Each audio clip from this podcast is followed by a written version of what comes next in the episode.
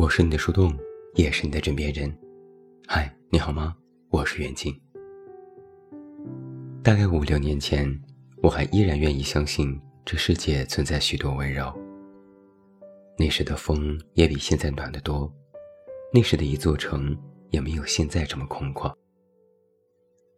大概十五六年前，我站在北京地铁的出站口，望着光芒高耸的地方，心想。这就是我为之奋斗的目标。到了今天，只有两个字，深深钻刻在我的脑门：星星。周末看了一个帖子，楼主说：“我今年三十岁了，没车没房，也没有钱，还没对象，心里非常的迷茫。都说三十而立，我这还能不能立得住？”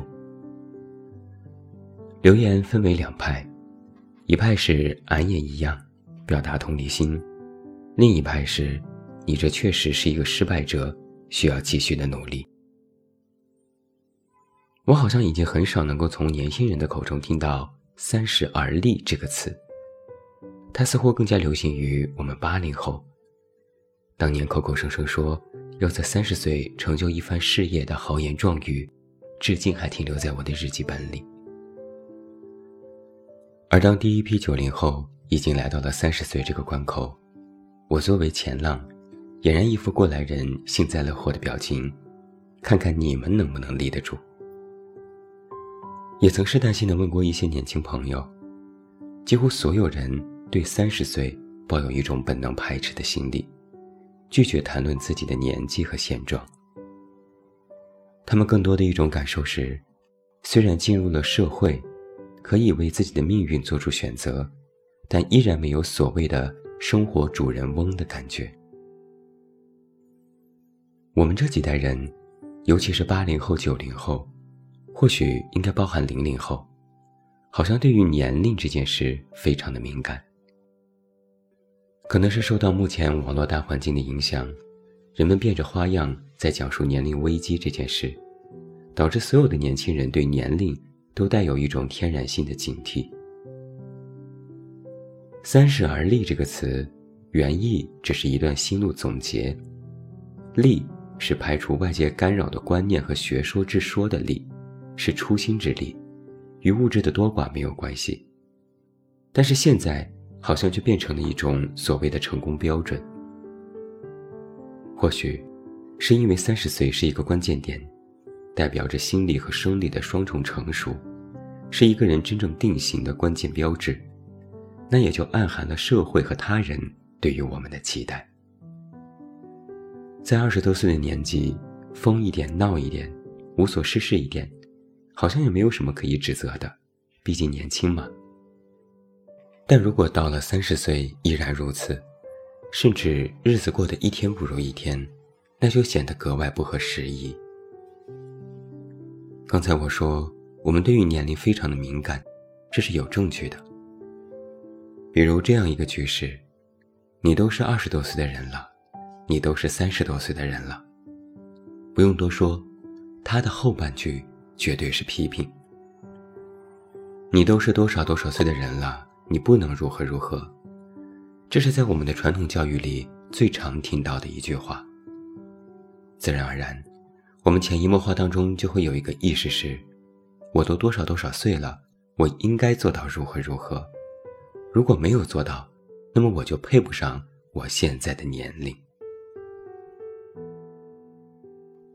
或许，很多人口中的“三十不能立”，最根本的原因是现实和理想的差距。在我们曾经的幻想里，三十岁可能是成就一番事业的年纪。做了一家公司的中层，或者已经创业，拥有了家庭，换了一套房子，开上了越野车。虽然不是大富大贵，最起码也是城市小中产。但现实却是，三十岁的你依然颠沛流离。我一个朋友的微信签名是“感觉自己依然二十岁”。我曾问他，用这句话做签名。是为了让自己保持年轻吗？他说：“不是，是三十岁的我和二十岁的我过的日子差不多，十年没啥进展，这就有点扎心了。在年轻人提早进入中年危机时，能够设想到的局面一一实现，内心的彷徨自然一天胜过一天。彷徨的原因是，自己的实力和能力根本没有办法匹配曾经对于生活的所有期待。也许，在很多人眼里，三十岁的确是一个标准时间点。我还记得我三十岁的时候，会在心里不由自主地进行自我衡量：我到底有没有成为一个有责任、有担当、有事业，并能让自己和周围人都满意的人？曾经如果还有不足的地方，尚有时间改变，可到了三十岁，好像所有的现实就会一下子砸在自己头上。让你应接不暇。所有三观的确立、人格的形成，好似都应该在二十多岁的时候完成。如果到了三十岁依然自我拧巴，又要处理现实琐碎，那么就会分身乏术，一直拧巴的活下去。如此看来，三十岁的确非常重要。三十岁的重要之处。不是在于你是否成为了一个世俗意义上的成功者，而是你是否达成了身心的合一。或许，人这一生最应该学习的是如何与自己相处。如果到了一定的年纪，还未学会面对自己和世界最适合自己的方式，那么就务必要先解决掉这样的事情。那么三十岁。应该就是你为数不多的时间机会点之一。每一代人都会有自己的群像特征。如果说曾经的人更加务实，那么从八零后开始的几代人则变得更加浪漫。我们从小听流行歌曲，看偶像剧，韩流又盛行。我们也没有经历过动乱，也没有受过苦，没有挨过饿。没有体会过朝不保夕的感觉。我们所有的苦难教育，都来自课本和一场场的考试。或许，浪漫是我们的开端，也是我们的病症。等踏入社会之后，浪漫不再是唯一选项，现实的残酷才会让人清醒。当我们一次次的看清明白，成功不是必然，有钱的必要。工作的差距，人与人之间的隔阂。当浪漫主义一次次在梦里和心里碎掉的时候，午夜梦回，才惊觉自己已非梦中人。梦醒后，就是一场场的自我拉扯。曾经，八零后被称为啃老一族，九零后被称为毁掉的一代。总有过来人对着年轻人恨铁不成钢。用自己的经验去套路新人，认为他们会毁了这个世界。我们也总抱怨命运，认为自己生不逢时，好像做错了的我们并不是我们的错，而是这个时代的错。这或许就是人的一种通病，我们都认为自己生在了一个糟糕的时代，没有赶上好时候。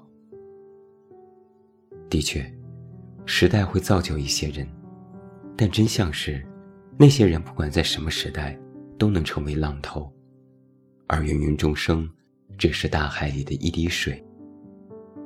水就是水，水不管在哪个浪里，都无法成功上岸。大潮涌进的时候，我们都会产生错觉，认为自己是推动了浪潮的那个人。太平盛世，歌舞升平。大潮退去，多的是人在裸奔。留给后来人的机会越来越少，人人都奋勇争先，各行各业都开始内卷，自我也在卷。